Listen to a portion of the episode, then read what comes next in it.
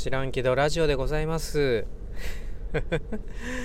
このラジオは喋ることないなから始まって知らんけどで裏切っていくっていうもう本当にね何の責任も負わないっていう申し訳ないぐらいのあれなラジオでございますけどもあなたのお役に立てばね少しでもいいとは思うんですけどまあ立たないかな。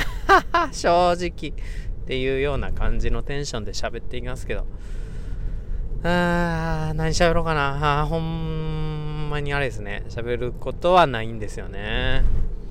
朝昨日はちょっと豪華にスターバックスでスターバックスでコーヒーをね組んできましたね。以前の放送でスタバでねドリップコーヒー100円でおかわりできるのを一発両方でなんて1回のね 1回の来来店で両方もらう方法みたいな話しましたっけ？まあ別に簡単ですけどね。うん。あの、もう、もう一個のおかわりも一緒にくださいって言うだけですけどね。うん、そうそうそう。そのコーヒーをね、2杯分。グランデって結構大きいサイズなんですよ。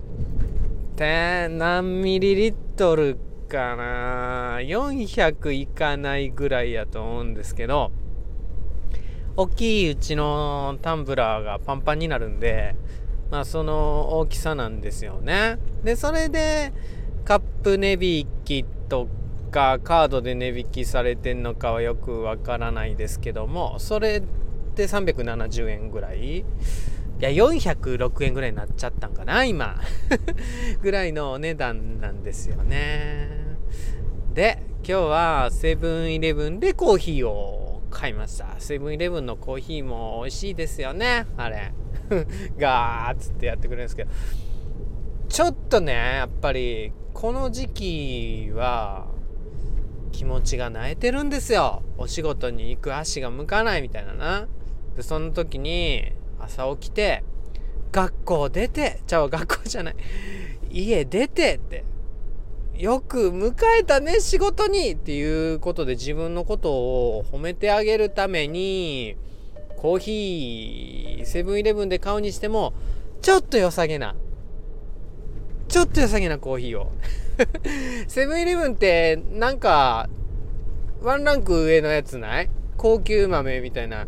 えっと、コロンビアなんとかみたいなのとか、たまに、たまにっていうか、あったっけ？エメラルドなんとかみたいな。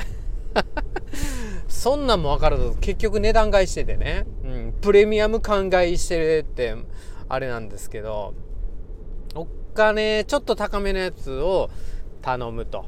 で、セブンイレブンのその高級豆のやつって、普通のレギュラーサイズしかないんかな。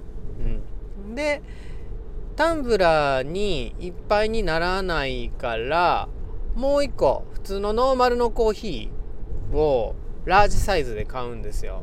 それで、2杯入れて タンブラーをいっぱいにするっていう作戦なんですけどね。で、その時に、ちょっとちゃんとあの、コーヒーメーカーのところに人並んでないのを見計らって、2つ選挙するっていう こっちで高級豆。こっちはラージ。とかでね、言ってね。で、最近ボタン押し間違えるのも少なくなりましたね。うん、やっぱり失敗から 失敗から技術って進歩していくんでしょうかお客様の失敗をもね、お店側がカバーしてくれるっていうのはありがたいですね。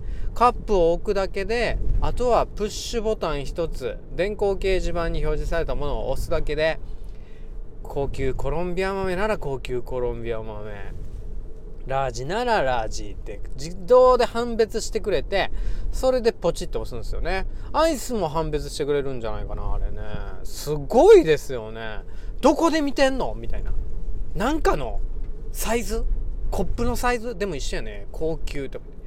あのカップ一つ一つに何か判別できる違いがあるの？みたいなね。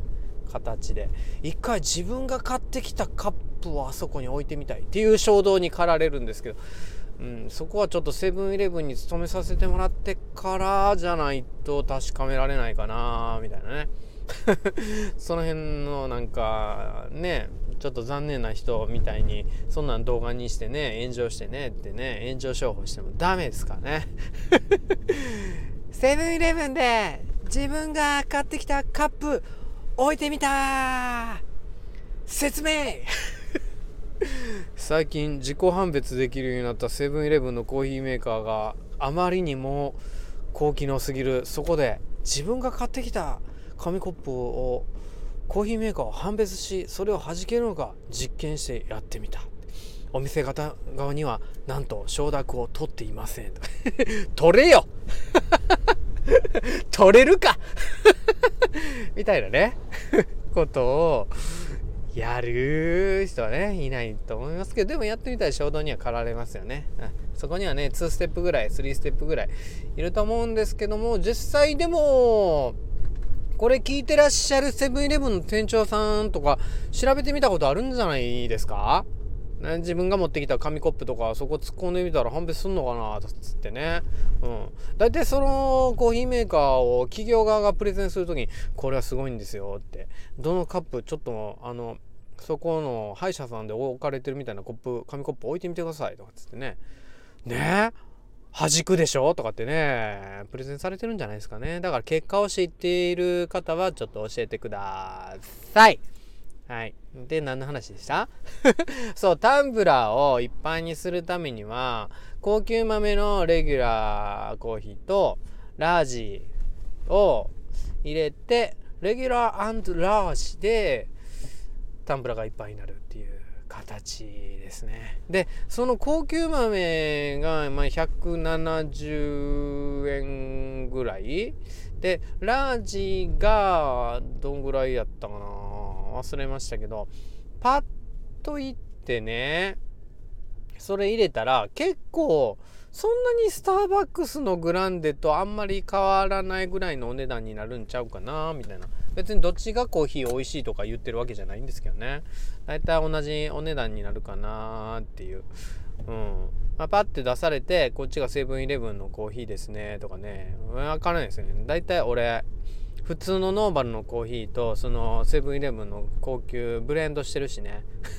なんならなんならちょっとこれめっちゃ惹かれるかもしれないですけどまあ冬やしさ昨日のスターバックスのグランデで飲みきれなかったのもブレンドされてるからね。え多いやんあれ。すげえ多いやん。で車の中にタンブラー忘れたりしたら残るやん で行き帰り多少なりとも時間かかるって言ってもちょっと残るよね で、めっちゃ寒いから、うちの地方。もう、その辺の山には雪かかってるんですよ。あ、もうね、その雪まみれのところを通勤されてる方には、まあ、もうまあまあまあまあまあ申し訳ないんですけど、まあまあ寒いんですよ。最高気温8度で、最低0度氷点下ちょっと行くかなっていうぐらいの場所なんで、車に置いといたらまあ冷蔵庫なんですよね。冷蔵庫です。冷蔵庫。だから、大丈夫なんですよ。ちゅうかさ、あの、コーヒーも、あの、秘伝の追いだれみたいに、なんていうの？足して足してみたいな。うん。これ80年前から使ってますみたいなあるやん。そんな昔ないか。80年前って何代よ。いや、あのね、少なくとも30年前みたいな。30年これ使い続けてる秘伝のタレですみたいな。追いだれをね。焼き鳥屋さんの追いだれ。これ割り足して足して。それでかき混ぜてみたいな。あれ結局1ヶ月でピカピカになるんでしょ？なんかそういう話でしたよね。だから追いだれ30年って言ってても実はもう中身は一月で入れ替わるっていう実験をしてましたね。うん、どんな実験やったかな？青いの液のついた、えー、っと、なんていうか 水槽に入れた水に、水を割り足していくっていう。で、透明度が水と同じになるのはいつかみたいなね、どのぐらいかみたいな実験やったと思うんですけどね。で追いだれ足す量と比例させといてみたいなぐらいの量でやってたような気がしますね。それで一月でって。それで追いだれの看板掲げてる店長さんが「えー、マジで?」ってえ三いやもう歌っちゃってるけどみたいな。結構ギャグがわかるっていうか実験結果にね、うん、ガツンと「うるせえ!」とかって言わないにこやかな店長さんでしたけど、ね、ああそうだったんですか。ああでも一月前うんまあ、うん、一月そうそうか。でも仕込みに30年ずっと同じの使い続けてます。っていうのはちょっと外せないかなみたいなね。はははって言ってましたけどね。うん。あコーヒーもさこれまあちょっと夏勇気ないけど入れてねじゃ余ったのから上からこうやってピーピーピーってずっと足してったら常にキープできるんじゃないかな。うん、しかもさその追いだれのところはすごい大量のでかい追いだれのところに少量っていうかねその量に対しては少ない量やんを足して足して減った量1日減った量を足していくみたいな形で毎回キープしてるその最大量をキープしてるっていうような形やったからほとんど少ない昨日のコーヒーに大量のコーヒーを足していくってなると、一月前のコーヒーを飲んでるってわけじゃなくて、入れ替わりはもっと早い気せえへんね。だから、そんなに、だから大丈夫、大丈夫、大丈夫と思う。大丈夫と思う。うん。全然話変わるけど、高瀬って視力がめちゃくちゃ悪いんですよ。で、以前お話ししましたけど、跳ね上げのメガネ買ったのね。で、最近そのメガネちゃんと使うようになって、今も跳ね上げられんの。運転とかしてても、ピッて跳ね上げたら、全然あのメガネつけてない世界で運転できたりするわけ。別にね、そんな機能いらんけど できるわけ。うん。で、あのね、メガネかけてる時とメガネかけてない時って当然視力は変わるからメガネかけてない時って何も見えないよねその時ってほとんどいろんなことに気づけないから昨日なんか自分の中2階は我スペース私のスペースを片付けられないっって言ったんですけどメガネかけてない朝の状態でそこに行って落ち着いてても何も気にならへんからね。視力が、うん、あまり良くないので、ノイズが入ってこないのよ。いろんな悪いっていうか、ね、よくね、書かれてるじゃないですか。断捨離の本とか、そういうのとかね、床に落ちてるもんとか、ああ、あれ片付けないといけないっていう、その、思考がノイズになってあなたの心にどんどん檻のように汚い泥のように溜まっていってどのこのみたいなね。それがね視力がないとっていうかもうほぼねゼロに近い状態だとまあ目つぶってるような状態ですからうん。あまり入ってこないんですよね。もやもやっとしますけどね。うん。あのねめちゃくちゃ気のつく女の子がいるんですよ。クラスにっていうかね。でその子ねメダカの卵がポンって生まれたっていうのになんか毎回気づくんですよ。えどこにある？って。しかもあの普通に水草とかにトゥルトゥルルってつけてて固まってたら見えるんですけどそんなんじゃなくて何か夜の間に浮遊してふわーって水の中に滞留してしまっている卵よくあの水清浄機に捕まらなかったなっていうような循環器かに捕まらなかったなっていうような卵もあそこにあるって気づくんですよね。うん、で気づいてその卵顕微鏡にの顕微鏡に置いて覗く前に、ああ、黒い点あるとかね、気づくんです。すっごい気づくんですよね。もう一番最初に、あの、廊下とかに画鋲落ちてても気づくの、その子ってことか。うん。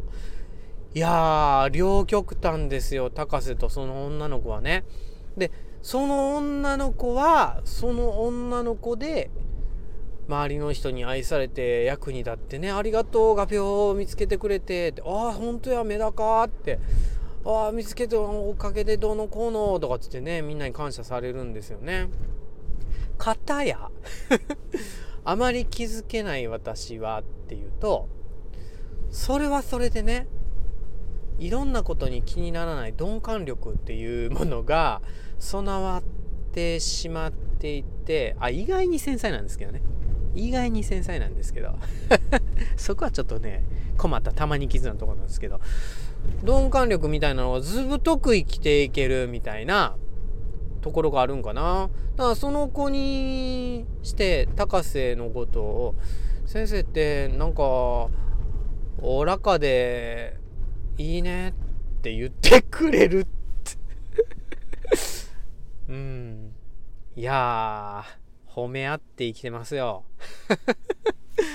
うん。だからもうねなんか自分が持ってないものをすっごい羨んだりしますけど羨んだりしますけどコーヒー継ぎ足し継ぎ足しね飲んでも平気な人もいればやっぱねピカピカにねタンブラー磨いてはい次の新しいコーヒーってする人もいますけどね。そのどっちも別に幸せになる道っていうのはあるんじゃないですかね。